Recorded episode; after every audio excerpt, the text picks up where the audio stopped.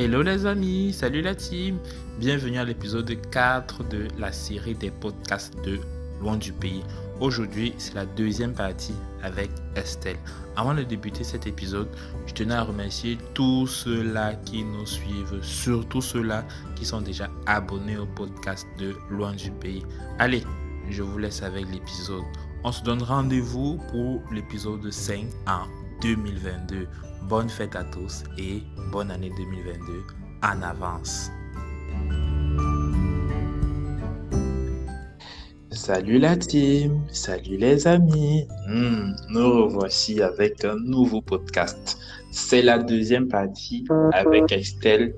Estelle, euh, consultante SIRH. Je sais, dans le dans l'épisode précédent, on n'a pas parlé euh, de ce que c'est qu'une constante SIRH. Mais bon, ce podcast, justement, on aura justement la réponse à cette question euh, vers la fin de l'épisode. Donc, si tu veux connaître ce que c'est, je t'invite à suivre le podcast jusqu'à la fin parce que c'est dans cette partie qu'elle nous livrera. Elle va nous dire ce que c'est précisément. Euh, je t'invite déjà à prendre une boisson chaude, de prendre euh, si tu es endormi, tu veux t'endormir vraiment, mets-toi à l'aise, prends le drap, couvre-toi pour suivre cet épisode avec Estelle, deuxième partie. Alors Estelle, comment tu vas? Ça va bien Dani et toi? Ça va. Euh, pas trop bousculé euh, depuis le premier épisode? Non, pas du tout. D'accord, ça c'est très bien. Alors, on était dans, tes, dans tes années d'après euh, ESSEC, juste après, quand tu décidais de commencer la procédure Campus France. C'est quoi précisément la procédure Campus France? Alors aujourd'hui, Campus France est en gros un, comment un intermédiaire entre, euh, entre les écoles en France et et les écoles au, Cameroun. Je vais, paraphraser comme ça, mais en gros, c'est un organisme en fait qui s'occupe euh, du conseil, qui, va conseiller les, euh, les étudiants sur les choix de, des filières et euh, qui va les orienter. Donc, il faut savoir aujourd'hui, un étudiant, une personne lambda qui veut étudier, en, qui va aller étudier en France, est obligé de passer par Campus France. Donc, il peut, euh, il peut obtenir une inscription, une inscription lambda, mais il est obligé de, passer par Campus France parce que ce sont eux qui vont, en gros, euh, je sais pas comment est-ce que je, est-ce que vais dire ça. Euh, je sais pas si c'est s'il certifie ou bien les, termes exacts je, ne les ai pas mais c'est un chemin un chemin obligatoire pour, pour tous les étudiants qui veulent venir en France. D'accord. Et qui sont dans un pays euh, où se trouve Campus France. Voilà, c'est ça. Parce qu'on imagine que voilà, s'ils ne sont pas représentés dans tous les pays, mais le cas du Cameroun, il faut passer par Campus France, quelle que soit ton admission. Oui. Ok, s'il fallait décrire justement, quelles sont les, pour toi les, les, grandes parties de cette procédure, les grandes lignes de la procédure Campus France Les grandes lignes, déjà la première, c'est l'information. Il faut déjà s'informer, l'information, les, les dates. Quand je dis date, c'est la période parce que c'est en fonction des les rentrées, en fonction des, on va dire, il y a une période bien précise au campus France commence à recevoir les, les étudiants et euh, après il y a le, le choix, l'entretien l'entretien, le choix de le choix des écoles et, euh, et, à la, et, à, la, fin euh, le visa. Donc, je vais résumer ça comme ça. D'accord. Et pour toi, c'est une procédure compliquée. Est-ce qu'elle est si... Parce que les, le, le, taux d'échec chaque année, euh, on a l'impression qu'il devient de plus en plus compliqué d'avoir que ce soit une admission ou le visa. Pour toi, est-ce que c'est une procédure si compliquée que ça? Alors, il faut déjà rappeler que ce n'est pas Campus France qui octroie les visas. Donc, Campus France est juste là pour vous orienter pour vous orienter, sauf que tu es obligé de passer par eux pour aller demander le visa. Donc, euh, ils sont là juste pour t'orienter. Et bon, moi, je prends pour mon cas. Moi, mon cas, ce qui m'avait euh, valu le, le refus du visa la, première année, c'était euh, l'incompatibilité de, même pas le refus du visa, le refus même déjà, j'avais pas eu d'inscription. l'incompatibilité du, choix des filières. Je m'explique. Je faisais une filière, je faisais ressources humaines et je postulais dans des filières de management, management et finances. Donc, en gros, Certes, vous allez me dire, il y, a, des liens et tout, sauf que euh, à l'étranger, c'est pas pareil. À l'étranger, on veut vraiment voir une cohérence. C'est-à-dire, si tu as fait mathématiques, que tu postules dans un filet vraiment mathématique, qui est vraiment un trait, qui est vraiment une continuité avec ce que tu as fait dans le passé. Donc, c'est ça qui m'a qui m'a valu l'échec la première fois. Je pense qu'il y a aussi ça. Beaucoup de personnes peut-être ne le, ne le savent pas, mais c'est quelque chose qui, qui, joue. Et derrière, il y a aussi la, motivation. Parce que à Campus France, tu as un entretien déjà. C'est un premier, un premier filtre. Ils vont évaluer tes motivations. Qu'est-ce qui te motive à aller en France? Est-ce que, tu le, est -ce que tu y vas juste par pas, pas suivisme parce que voilà, euh, tous tes amis ils sont, tu t'es dit je veux juste, pour moi c'est parti à tout prix, ou bien est-ce que tu y vas parce que tu as vraiment un projet et un parcours professionnel viable? Donc il y a ça aussi qui, qui, qui joue beaucoup. Mais en soi, honnêtement, je ne pense pas que ce soit une procédure compliquée. C'est juste que beaucoup, euh, beaucoup de jeunes sont ils sont, soit ils sont paresseux, soit ils n'aiment pas, ils n'aiment pas chercher l'information. Moi, mes, mes, mes, deux procédures, je les ai toujours faites toutes seules. Je, je prenais des renseignements, le, le, centre culturel français, que ce soit à Douala ou à Yaoundé. Pratiquement tous les jeunes le connaissent parce que durant le cursus euh, scolaire, au lycée, il y a des, euh, il y a des, des, événements qui sont organisés dans, dans ces lieux-là il y en a partout, même à Tchang. À Tchang, il y avait, il y avait l'Alliance franco-camerounaise qui est en gros le centre culturel français, vu que c'était juste parce que c'était tout peu plus petit. Mais voilà, il faut, il faut se renseigner. Pour moi, ce n'est pas, pas compliqué du tout. C'est juste que les gens parfois n'ont pas la bonne information. Une fois que tu as la bonne information, tu peux tout faire. D'accord, quand tu quand tu euh, échoues dans ta première procédure quand tu lances la seconde, avec l'expérience que tu as de la première, qu'est-ce qui, dans ton dossier, est différent par rapport à la première? Qu'est-ce qui est différent? Déjà, comme j'ai dit, le choix des filières. Qu'est-ce qui est différent? Bah, pour, ce, pour, pour, cette deuxième année, je ne prends que les filières ressources humaines parce que je fais ressources humaines et il faut qu'il y ait une continuité. C'est vrai que quand je quitte le, quand je fais la deuxième fois, j'ai déjà en tête le système, les systèmes d'information ressources humaines.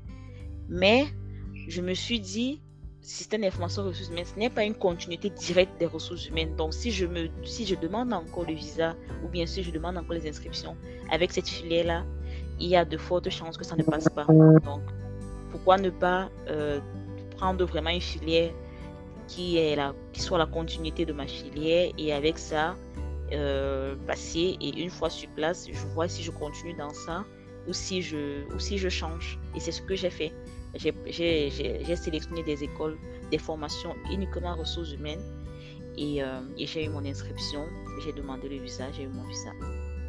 Comment se passe le choix de, euh, de l'université que tu choisis et du niveau auquel tu postules? Ok, donc l'université, ça c'est un deuxième, une deuxième question. Déjà, il faut, il faut, il faut savoir que en France, les places, les places dans les universités sont très très prisées. Quand je dis prisées, c'est que même les, euh, les locaux, quand je dis locaux, c'est ceux qui vivent déjà, bon, locaux d'abord, locaux les Français et locaux d'autres d'autres d'autres nationalités, voilà, d'autres nationalités qui y vivent n'ont pas de n'ont pas de place dans ces universités publiques. Donc c'est très très, c'est de plus en plus difficile d'avoir une inscription déjà même pour ceux qui sont sur place en France, dans l'université, encore moins pour ceux qui viennent d'ailleurs. Donc ce que j'allais dire, c'est que il ne faut pas juste, il ne faut pas juste s'arrêter aux, universités. Pour ma part, moi j'ai dû prendre, moi j'ai eu une inscription via une école privée. Certes, c'est un peu plus cher, mais avec l'école privée, c'est beaucoup plus rapide parce que les écoles privées, c'est pas donné à tout le monde. Donc, du coup, il y a plus d'opportunités. D'accord. Donc, donc, le privé peut être un plan B le privé peut être un plan B parce que l'université est déjà très saturée, de plus en plus saturée. Et euh, le privé, voilà, c'est un peu plus cher, mais il y a plus de possibilités. Est-ce que là, tu peux nous donner trois écoles en ressources humaines S'il y a des gens qui font ressources humaines qui nous écoutent, euh, déjà la tienne que tu as faite et une ou deux autres écoles que tu pourrais conseiller aux étudiants qui sont pas mal en termes de formation? Alors, la mienne, moi, j'ai fait l'INSEC de Paris. Donc, l'INSEC de Paris, c'est une école de commerce. C'est euh, parmi les, grandes écoles. Après, quand on dit grandes écoles, il y a les grandes écoles. C'est l'INSEC, c'est HEC, c'est... Euh, il y en a d'autres, le nom m'échappe. Mais après, euh, des écoles avec des revenus moyens, tu as... il y en a tellement. Donc, l'INSEC où j'ai été, tu as ESC. Euh, Après, bon, honnêtement, j'ai pas beaucoup de, noms en tête, mais euh, le plus simple, justement, quand tu vas à Campus France, tu as toutes ces informations. Soit tu vas à Campus France, soit tout bêtement, tu vas sur Google, tu tapes École de commerce France. Tu auras toute la liste. Tu, tu veux les classifications par, euh, le montant de scolarité, par, rapport au prix, si le prix c'est un critère pour toi tu peux l'avoir. Si le critère pour toi, c'est euh, la, classification par mérite, tu l'auras. Donc, il y a, tout ça sur, euh, sur, Google. Donc là, je, ne l'ai pas. Ok, une dernière question, pas sur France, mais sur la constitution de dossier, la partie justification de ressources financières. Comment justifie-t-on ces ressources financières pour un étudiant étranger qui, dans ton cas, comment est-ce que tu as justifié tes ressources financières pour venir en France? Alors, moi, je suis passée par un, je sais pas, un organisme Studeli. Donc, Studeli, en fait, ils font ce qu'on appelle, euh, ils sont un peu comme, ils jouent le rôle d'intermédiaire, donc l'intermédiaire entre euh, la France et, euh, et, le Cameroun. Donc, ils se portent garant de, un peu comme une banque, en fait. C'est comme si tu mettais, tu, as déposé l'argent dans la banque et eux, ils se portent garant de te le reverser mensuellement. Donc, il faut savoir que pour venir en France, il y a une caution de euh, 7000. Donc, le montant exact, je ne l'ai pas, c'est environ 7500 euros qu'on doit, qu'on doit verser. Donc, cette, cette, cette somme-là correspond à. En fait, c'est une moyenne de, de, de la somme mensuelle moyen, on va dire quoi, la somme mensuelle dont un étudiant a besoin. Donc, euh, l'étudiant a besoin de 500, 617 euh, euros mensuellement. Donc, euh, ça, c'est la loi ici. Ils, estiment que, voilà, l'étudiant, la première année, il a besoin d'un loyer. Il a besoin de manger, il a besoin de se nourrir, de, de, se vêtir, il a besoin, il a besoin. Donc, ils ont estimé ça à, ce montant-là, 617 là. Donc, tu fais ça fois 12 et ça te donne les 7000 et quelques. Donc, c'est ça maintenant que tu, que tu dois déposer dans un compte. Donc, tu euh, offrait cette possibilité-là parce qu'ils avaient, ils ont, euh, ils ont, on va dire quoi, ils ont une, je sais pas s'il y avait dit banque ici, qui, euh, où tu déposes de l'argent et ils te donnent une, attestation de virement irrévocable. Et c'est avec ça que j'ai fait mes, que fait mes, mes dossiers. Donc, la personne qui s'est portée garant pour moi avait déposé l'argent ici en France directement. Parce qu'il faut pas aussi se mentir. S'il fallait envoyer les sous au pays déjà les frais d'envoi, que j'ouvre un compte dans une banque lambda, que je, que je dépose les sous, qu'il me donne l'attestation et derrière tous les mois, il fallait que cette banque-là me vire l'argent ici, ça fait des frais encore supplémentaires. Alors que Studeli te fait tout ça avec, euh, il y a un forfait. Je me rappelle plus du montant. Donc je suis passé, euh, je suis passé via, via Studeli. D'accord. J'ai souvenir que je ne suis pas sûr d'avoir compris ta réponse par rapport au niveau auquel tu as postulé. Alors, le niveau, j'ai postulé au niveau master. Parce que c'était, euh, euh, comment je vais dire, en fait, en France, je ne sais pas si c'est pareil ailleurs. En France, tu as, l'avantage que nous avons, c'est que c'est un pays francophone. Et nous, au Cameroun, voilà, pour ceux qui sont francophones, quand tu, quand tu viens ici, c'est un peu comme une, c'est comme une continuité en fonction des filières, tu n'as pas forcément besoin de recommencer. Parce qu'il y a des filières où, mais beaucoup moins ici en France, il y a des filières quand même qui t'imposent de recommencer au niveau 1. Parce qu'on estime que euh, la formation que tu as, que tu as suivie dans ton pays n'est pas, ne correspond pas à ce qu'ils, enseignent. Donc l'avantage qu'on a en France, justement, c'est que à au pire, on va te faire reprendre une année. Ils appellent ça année passerelle. Donc par exemple, si je dis des bêtises, si tu es au niveau 3, tu vas arriver, tu vas refaire le niveau 3 et continuer au niveau 4. C'est un peu, c'est comme ça. Donc ça a été mon cas. J'ai postulé un, master 2. Donc je suis arrivé, j'ai fait euh, un master 2 directement. Et voilà. D'accord. Euh, ça, je, je, on va laisser tes contacts à la fin de, de, à la fin de, de, ce podcast-là, comme ça, si des étudiants postulent en ressources humaines, voilà, ils vont me faire le, ils vont, ils vont me faire le crime de ne pas, de, m'arrêter là sur Campus France et enfin, on va pouvoir laisser ton, ton tes contacts pour qu'ils puissent te poser des questions un peu plus sur cette procédure. Je sais, il y en a énormément. Ok, je vais, je continuer donc sur la, la procédure. Tu obtiens ton visa, raconte-nous le premier jour en France. Ah, déjà le premier jour, commençons par le voyage. Le voyage, il faut commencer par là. Euh, moi déjà, je n'ai pas eu la chance que certains ont. Certains la chance d'arriver un mois avant, deux semaines avant. Moi, je suis arrivée deux jours avant ma rentrée. Donc, ma rentrée était un lundi. Je, je, je prends le vol le vendredi, donc j'arrive le samedi matin. Donc, il faut savoir que j'ai eu, voilà, il faut commencer par là, c'est que le, la pression, donc j'ai eu une pression, j'ai eu le visa un mardi, il fallait, la rentrée c'était le lundi, donc même pas une semaine pour euh, préparer les valises, euh, faire tout ce qui a, prendre le billet d'avion. Imagine pour un plein mois de septembre, on te dit, tu as le visa, tu vas chez Air France, ben, c'est la référence, tu regardes, on te dit, le billet d'avion 1 million. Donc tu t'assois, tu dis ok, j'ai déjà fait tout ça, donc je vais encore. Non, c'est là où les problèmes, en fait, les problèmes tu te dis, tu, tu pensais que le, obtenir le visa là c'était le seul problème, mais tu te rends compte que non. Donc voilà, finalement, j'ai pu, on a pu, on a pu avoir un billet un peu moins chez Ethiopian, mais voilà, Ethiopian, c'est, il y a l'escale, donc euh, tu arrives la première fois dans un aéroport, tu quittes l'aéroport de, de, Douala, tu arrives à Addis Abeba, tu as l'impression que tu es dans, un, dans une ville en fait. Tu es dans une ville. Et la chance que j'ai eue, c'est que maman avait déjà, été, euh, avait déjà été ici en France. Et maman, elle est très physionomiste, donc elle retient beaucoup.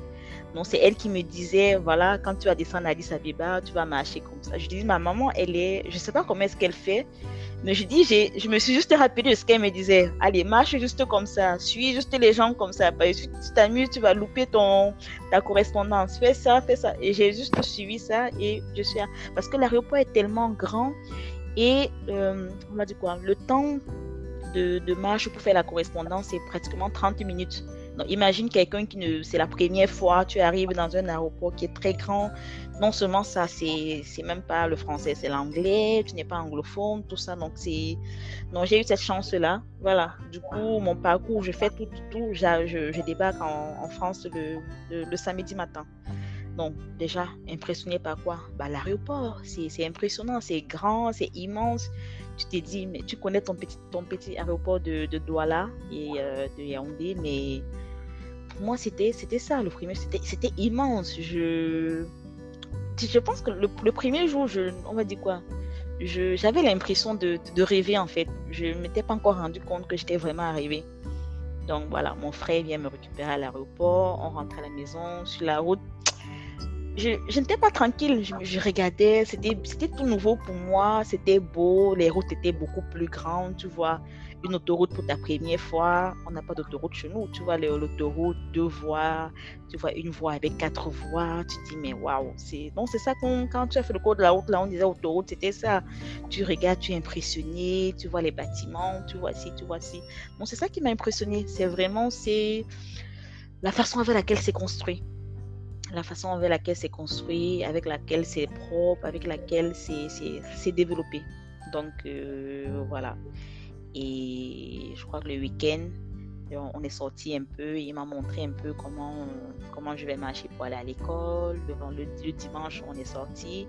Le lundi matin, j'ai un cousin qui m'a accompagné à l'école, qui m'a dit Bon, Estelle, tu vas te débrouiller.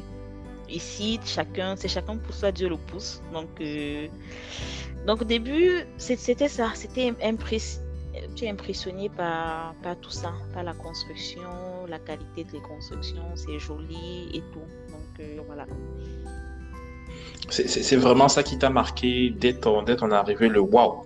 Oui. Ouais, oui, oui, c'est d'abord ça. Surtout que, tu, surtout que tu es resté à Paris, dans Paris qui est l'une des plus belles villes du monde. Donc il y avait de quoi voir, de quoi faire. Voilà, c'est ça. C'est ça. Ok, ça c'était le premier jour, on comprend bien, du voyage jusqu'à l'arrivée. Justement, après ce, premier jour, suivi des jours, des mois, des semaines, comment s'est passée ton intégration sur le, sur le territoire français. Euh, sur le plan alors, climatique, par exemple, prenons ce point. Il faisait pas l'hiver est arrivé. C'est ton premier hiver, ça s'est passé comment Voilà, question bête. Mon premier hiver était très froid. Déjà, euh, je viens de Douala, donc euh, Douala, très très chaud, du, du chaud. Je débarque en France en plein fin septembre c'est l'été qui, bon, l'été, c'est l'hiver qui commence déjà, donc du coup, le froid. C'était très froid, mais voilà, on s'habitue. J'ai acheté des euh, manteaux, chaussettes, euh, bonnets, des gants. J'ai même acheté des chaufferettes parce que tellement j'avais froid.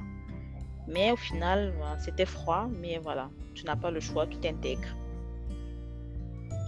tu n'as pas le choix, tu t'intègres. Une autre question, il y en a plusieurs, mais je, vais choisir une question. Quelle est la différence majeure que tu as vue au niveau des habitudes entre ton pays d'origine et la manière de se comporter, pas des Français, mais de la société française, c'est-à-dire de ceux qui s'y trouvent et même des étrangers Quelle est l'habitude marquante qui t'a dit là, c'est différent par rapport à d'où je sors Alors, l'habitude, déjà, pour moi, c'était, euh, je ne sais pas si je vais dire impolitesse ou individualisme.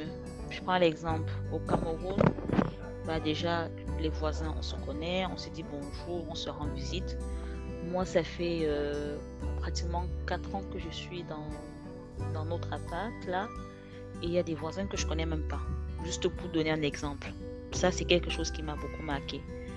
Et après, je, ça, c'est peut-être l'exemple de, de, la ville, hein, de, peut-être de l'île de France, mais je pense que peut-être en région c'est différent parce qu'en région c'est un peu plus euh, communautarisme, les gens vivent plus en, en, communauté, des choses comme ça, mais à Paris, en île de France, il y a beaucoup de, je sais pas si c'est parce que les gens sont toujours pressés ou c'est parce que voilà, il y a ce côté euh, affectif là qui, qui manque beaucoup, qui m'a quand même choqué. Les gens vont dire difficilement bonjour, tu connais même pas ton voisin, des choses comme ça. Ah, donc c'est ce côté impolitesse. Parce que j'ai compris individualisme, j'ai compris à travers tes propos, mais impolitesse, oui, pas. impolitesse, voilà. voilà. C'est ce manque de, de, de salutation, de. Euh, voilà. Pour toi, c'est vraiment différent comparé à dans ton pays d'origine où j'imagine que ça, ça y allait, quoi. Oui, oui, oui. C'était ouais, très différent. D'accord, mais tu as su. Euh, qu'est-ce que tu décides de faire? Est-ce que tu pars à l'encontre de ces nouveaux principes ou tu t'intègres? Qu'est-ce que tu décides de faire quand tu vois justement cette impolitesse et cet individualisme-là? Tu fais un mix, c'est-à-dire tu vas pas aller chez ton voisin pour forcer, quoi. Tu, tu, dis bonjour, mais tu, tu essaies de faire un mixte. Si, la euh, si quelqu'un te donne l'opportunité d'aller vers lui, tu vas vers lui. Sinon, tu, tu vis ta vie et tu fais avec. Ok tu arrives à Master 2, c'est une année généralement où il faut faire un stage académique, sûrement c'était dans le cas, ou un stage professionnel, ça, dépend. C'était ton cas, rassure-moi. Non. Alors, euh, on va dire quoi? Moi, l'école que j'ai faite, en fait, c'était euh, ma, ma, formation, c'était une formation, ils avaient deux possibilités. Tu pouvais la faire en initial ou en alternance. Je m'explique. L'initial, pour nous, c'est le parcours que nous avons nous avons au pays, c'est-à-dire tu fréquentes, euh, tu ne peux pas, bon, tu fréquentes juste. Et l'alternance, c'est un système qui te permet de fréquenter et de travailler en même temps. Donc, tu as des rythmes d'alternance. Mon école, c'était deux jours entre deux jours entreprise et trois jours école. C'est ça qu'on appelle alternance. Donc, tu avais la possibilité, la, filière offrait euh, ces, deux, ces deux possibilités-là. Donc, moi, je suis arrivée, j'ai commencé à l'initial j'ai euh, j'avais quand même entrepris de, chercher euh, une alternance au, cas où si je trouvais. Mais malheureusement encore, euh, quand tu es primo arrivant, primo arrivant, c'est-à-dire des personnes qui viennent d'arriver, qui n'ont pas encore fait un an sur le territoire français, tu ne peux pas signer un contrat d'alternance en France. Donc ça, l'information, je ne l'avais pas. Donc je l'ai eu après. Donc malheureusement, je ne pouvais pas signer de contrat d'alternance. Donc ce que j'ai fait quand même, c'est que j'ai pu trouver un stage alterné. Donc, stage alterné, c'est que j'avais le même, c'est pareil. Hein. La seule différence, c'est que en alternance, c'est l'entreprise qui paye ton école. Et le stage alterné, tu es juste, tu es juste gratifié. Tu as juste une gratification de stage. Et c'est le même rythme. J'avais le rythme de deux jours euh, école, trois jours entreprise. Donc, euh, voilà. Ok, je, tenais à apporter une précision sur ce que tu as dit. Effectivement, c'était le cas.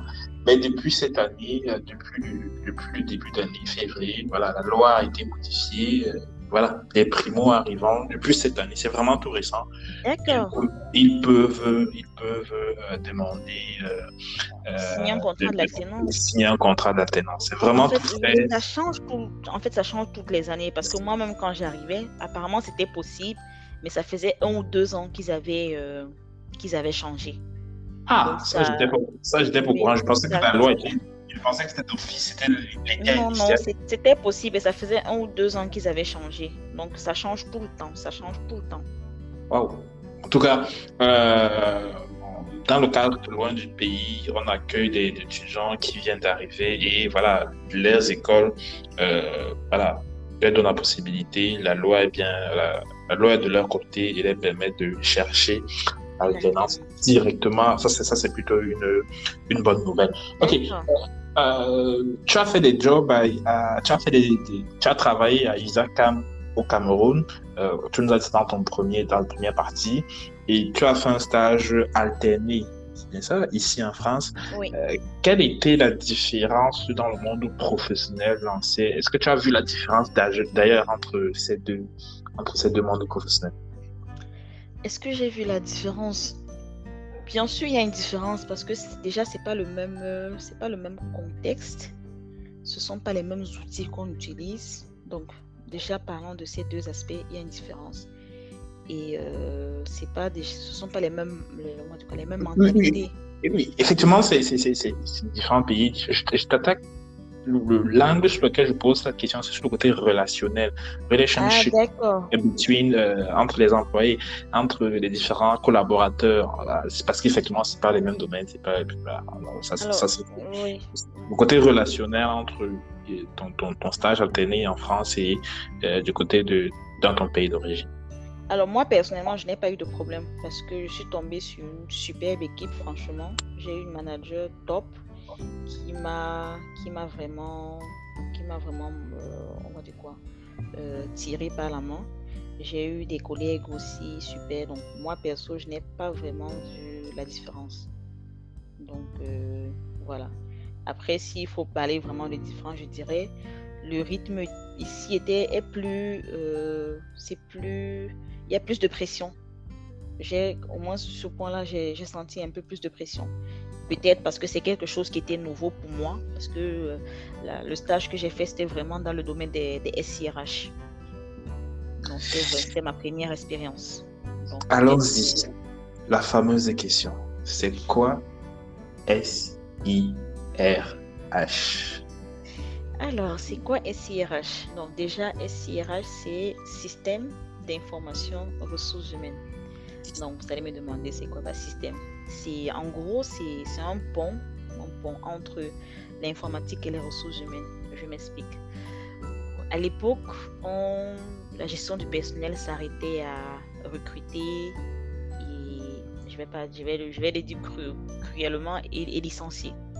C'était, c'était ça le, la gestion du personnel. Aujourd'hui, euh, il, faut recruter, il faut recruter des employés, il faut assurer la gestion de la carrière, une gestion des carrières qui est faite il faut les former, il faut, euh, il y a des entretiens de suivi de carrière qui sont effectués, il y a la rémunération, il faut gérer tout ce qui est rémunération, il faut gérer tout ce qui est euh, politique d'emploi. Donc tout ça en fait fait que les, entreprises aujourd'hui, les entreprises ont développé ce qu'on appelle des, euh, des, applications, des logiciels qui vont vraiment permettre de faire tout cela. Donc on a des logiciels dédiés au recrutement, des logiciels dédiés à la formation, il y en a qui sont dédiés à la rémunération, d'autres qui sont dédiés aux entretiens professionnels. Donc, tout ce qui concerne la vie du salarié. Et on a des logiciels maintenant qui regroupent tout cela, qui ont des, euh, des logiciels avec des cœurs de métier. Donc, on va dire par exemple un logiciel dont le cœur de métier, c'est euh, l'administration du personnel, donc recrutement, formation, entretien.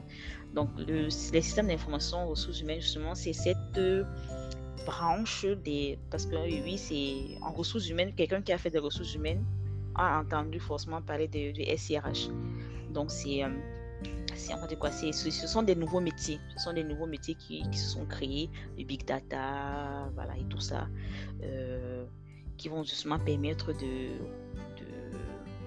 de quoi de d'administrer ces, ces outils là parce que voilà un outil qui va permettre de via lequel tu vas gérer le recrutement de, de, tes salariés voilà derrière devant tu as un, un informaticien qui va développer l'application et après, maintenant, il faut, bah, il faut faire vivre l'outil, il, faut, euh, il faut le paramétrer, il faut, euh, il, faut, il, faut, il faut faire que ça corresponde vraiment aux besoins du métier. Quand je dis métier, c'est ressources humaines. Donc, c'est un peu ce que le, le SIRH fait.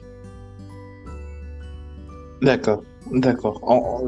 Je, pense que euh, ton explication est très compréhensible et voilà, il me paraît assez assez convaincant dans, le, dans, le, dans la nécessité de, de la nouveauté, parce que la nouveauté, le plus dur, le plus dur souvent, c'est d'expliquer pourquoi il faut quelque chose de nouveau.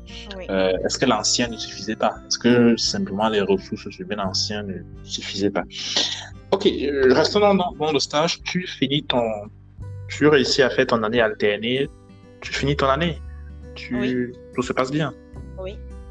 Tout se passe bien. Et voilà, Qu'est-ce que tu décides donc de faire après euh, cet un an de master de euh, quels sont tes choix, quelles sont tes opportunités et quels sont tes, tes désirs, tes rêves euh, quand tu, quand tu finis cette année-là? Alors, le conseil déjà que je vais donner, c'est de ne pas penser à la suite quand, quand c'est terminé. Je m'explique. C'est-à-dire, moi, quand j'ai quand je commence mon alternance, mon, stage alterné, j'ai commencé en, janvier 2015. Tout de suite, peut-être un mois après, je commence déjà à réfléchir sur l'après. L'après, c'est-à-dire la rentrée de septembre. Qu'est-ce que je vais faire à la rentrée de septembre? Parce qu'il faut anticiper. Pour anticiper, tu vois, il faut anticiper au moins 4 mois, 5 mois à l'avance. Le temps pour toi de trouver une école, le temps pour toi de trouver éventuellement bah, soit un stage, soit un job, soit une alternance. Donc, j'ai anticipé, j'ai commencé en février mes recherches je me suis dit qu'est-ce que je veux faire, qu'est-ce que euh, la suite c'est quoi? Et la chance c'est que j'étais j'étais en stage alterné où je faisais du SIRH. Je me suis dit ça m'intéresse vraiment, j'aimerais bien me spécialiser dans ça. Donc j'ai donc commencé à chercher une école où je pouvais faire un master spécialisé SIRH. Et euh, malheureusement les formations il n'y en a pas beaucoup en Ile-de-France. À cette, époque-là, il y en avait juste deux donc, qui m'intéressaient. Et euh, les deux étaient en alternance. Donc, une fois trouvé l'école, il faut trouver l'alternance. Donc, j'ai commencé, euh, j'ai cherché les deux. J'ai trouvé l'école et entre-temps, je, je, cherchais l'alternance. Donc, c'est quelque chose que j'ai anticipé. Pas quand ce n'est pas quand j'ai terminé mon année de, de, master RH que j'ai que j'ai dit qu'est-ce que je vais faire? Non, j'ai anticipé vraiment 5-6 mois à l'avance pour ne pas être buté après. Il me dit j'aurais dû penser à un plan B ou un plan C. D'accord. C'est compréhensible. C'est compréhensible, mais pour toi, euh, qu'est-ce qui mettait cette pression d'anticiper? C'était ton titre de séjour qui était donnant, qui te, qui te faisait anticiper, ou est-ce que c'était la caution? Ton, ton, ta caution qui devait s'arrêter, c'est pour ça que tu anticipais, ou alors c'était un mélange de tout ça qui te pousse à anticiper?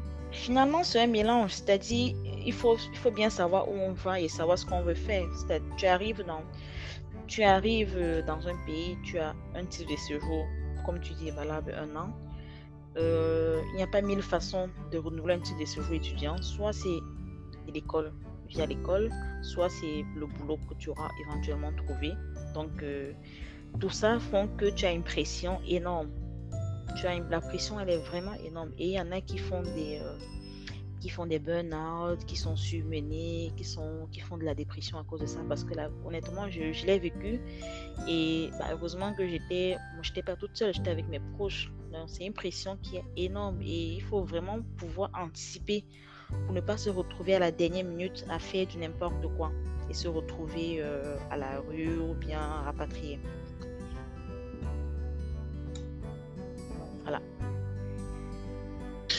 Quel quels étaient tes codes pour trouver ton école et ton alternance? Quels étaient tes astuces? Quels étaient tes, comment ça se passait tes journées de, recherche? Euh, Quels sont les sites que tu visitais la plupart des temps? Alors, moi déjà, j'ai fait beaucoup de salons, les salons de l'emploi. Il faut savoir que c'est un, très bon moyen pour trouver euh, que ce soit l'alternance, le stage ou parfois le boulot. déjà, mon, mon, mon, stage, je l'ai trouvé via un salon, dans les salons de l'emploi. Dans toutes les universités, on a des, soit le site de l'école, soit le site de l'étudiant. C'est aussi un site qui marche super bien où il y a des euh, où on vous propose euh, tous ces salons là. Malheureusement avec euh, la situation sanitaire actuelle, je pense que toute cette année, je sais pas s'il y a eu les salons étaient beaucoup plus virtuels, mais il y en a eu, mais ils étaient virtuels, ils n'étaient plus en présentiel. Donc je ne sais pas s'ils ont repris. Donc mon conseil c'est bah, les salons. Les salons ça marche super bien. Salon de l'emploi, salon de l'alternance, salon de il y, en a tellement.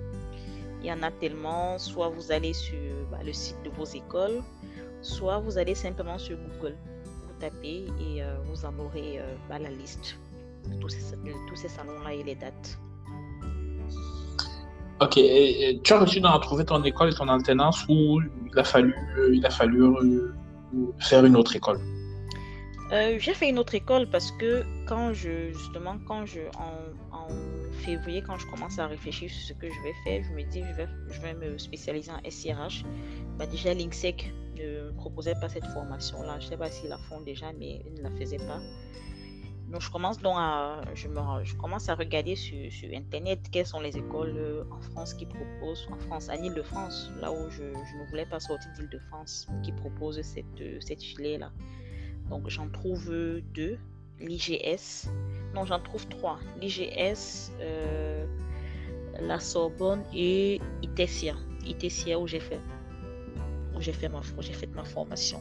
Donc, euh, je, les contacte, j'envoie, mes, euh, j'envoie mon dossier, je passe l'entretien et après, euh, je suis admise. Ça, c'était le volet école.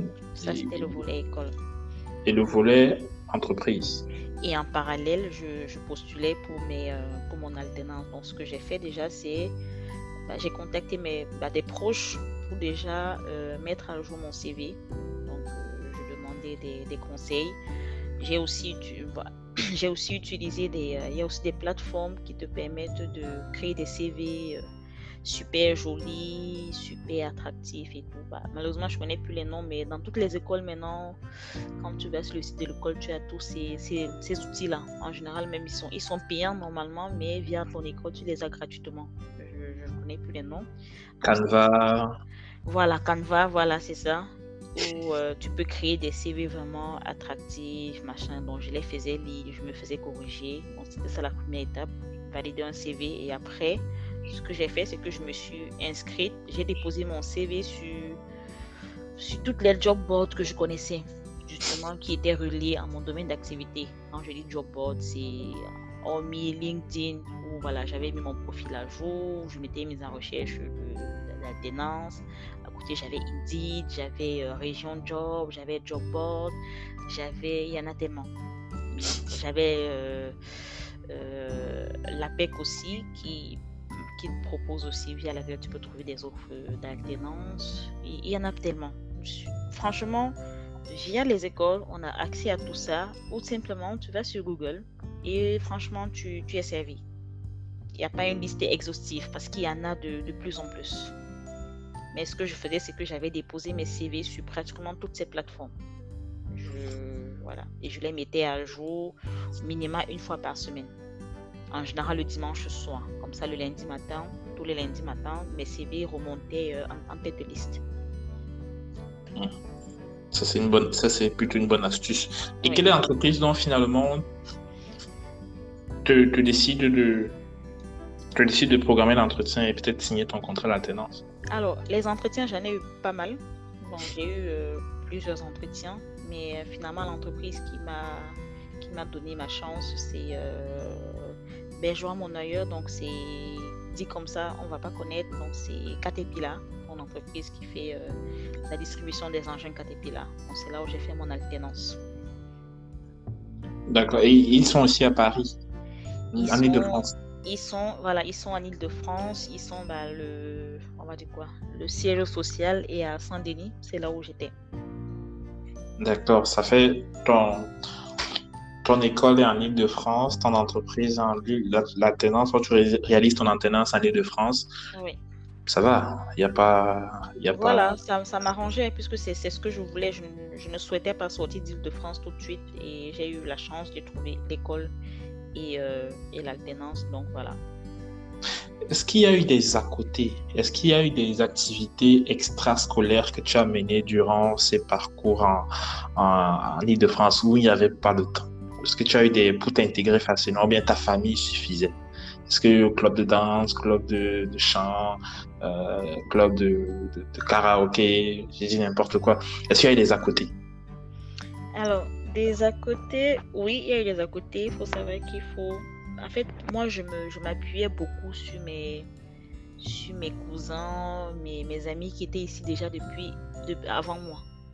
Donc, je, je, me retournais toujours vers eux pour leur demander, voilà, j'ai ça, comment ça se passe?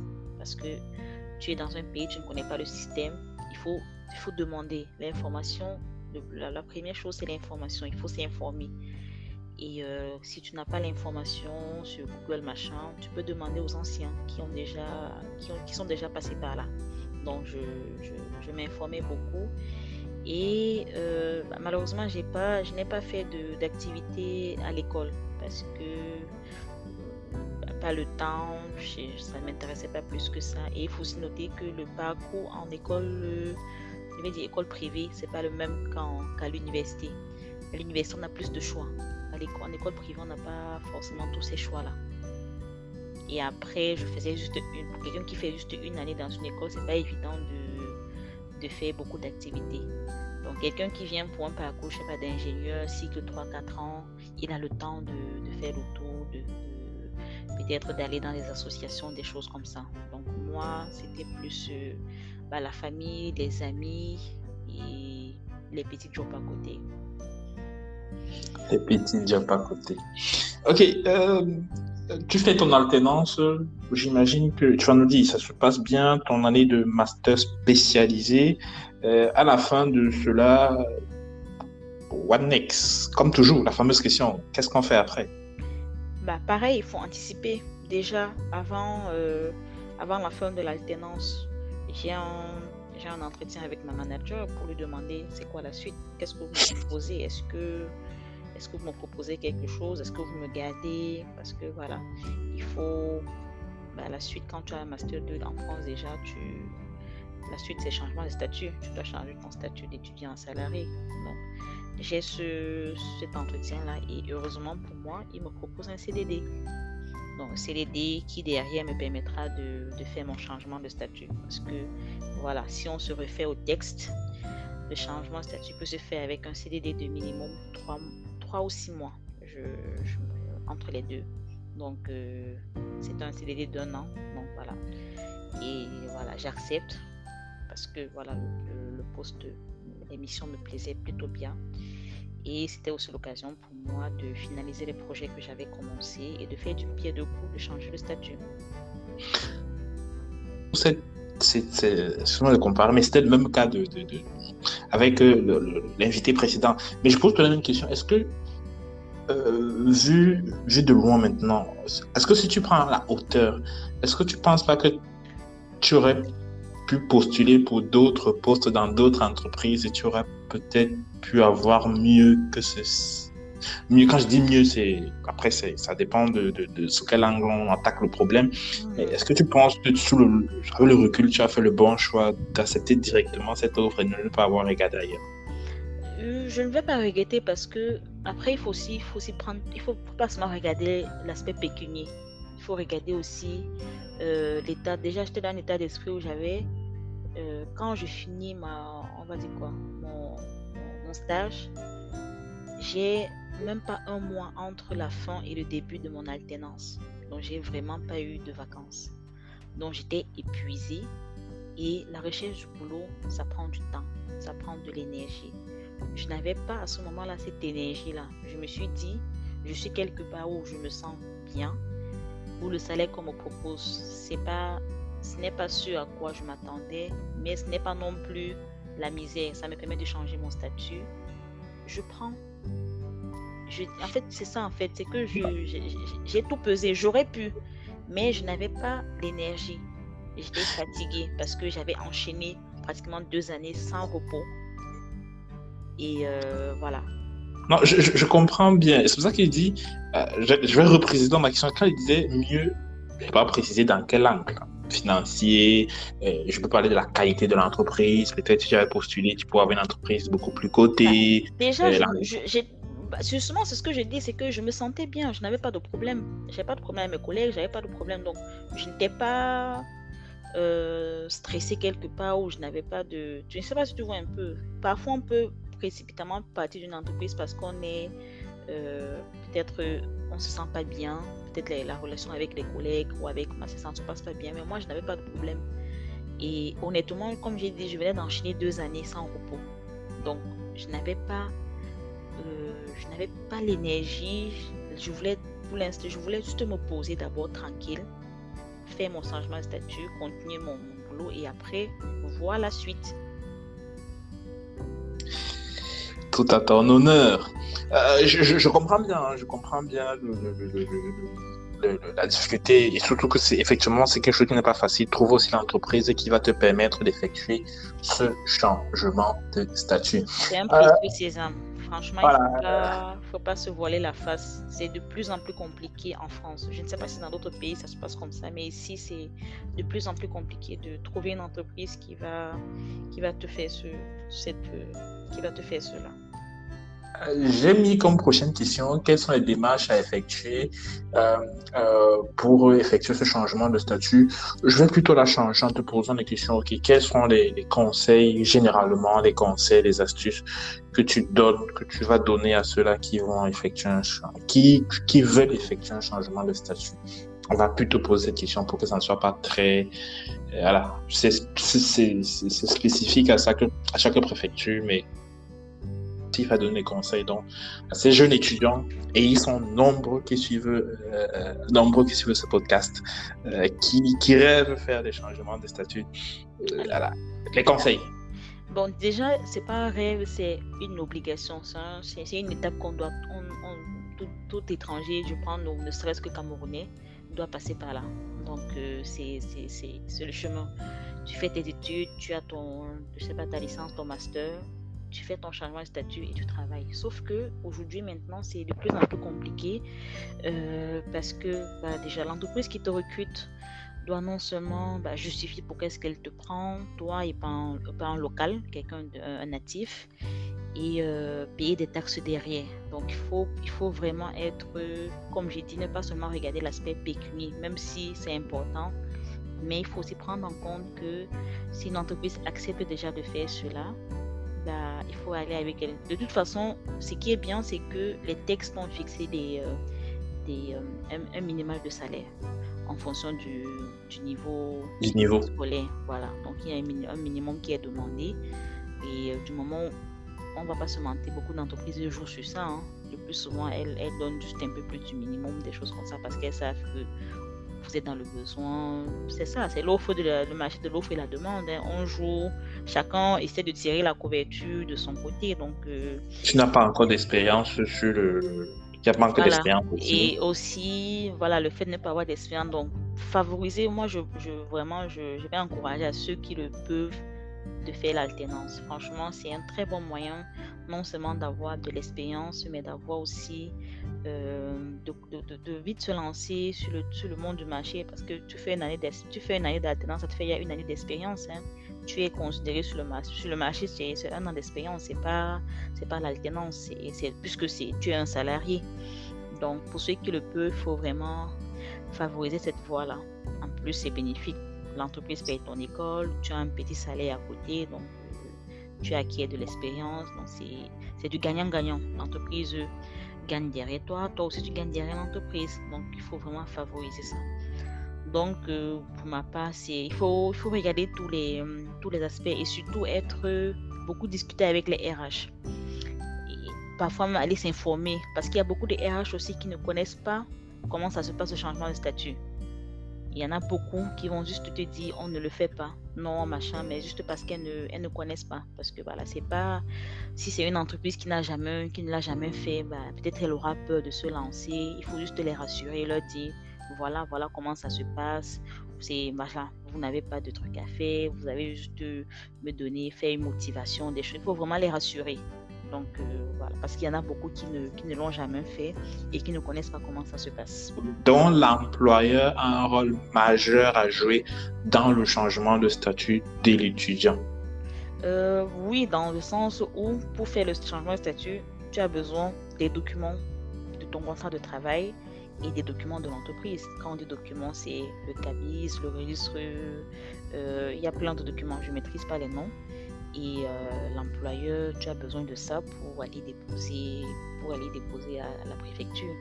Et derrière, quand c'est validé, l'entreprise, l'employeur a une taxe qu'elle paye à, la, je sais pas si c'est à la préfecture, à la directe qu'elle paye, à la directe pour pouvoir t'embaucher. Donc, euh, si l'entreprise n'est pas d'accord, c'est une relation de confiance. Si elle n'est pas d'accord, elle ne pourra pas, elle ne pourra pas le faire. Et qu'on ne se mente pas, c'est le capitalisme. On est dans une société capitaliste. Si elle fait ça derrière, ça veut dire que derrière toi, elle a quelque chose à gagner et toi aussi, tu as quelque chose à gagner. Donc, c'est une relation gagnant-gagnant.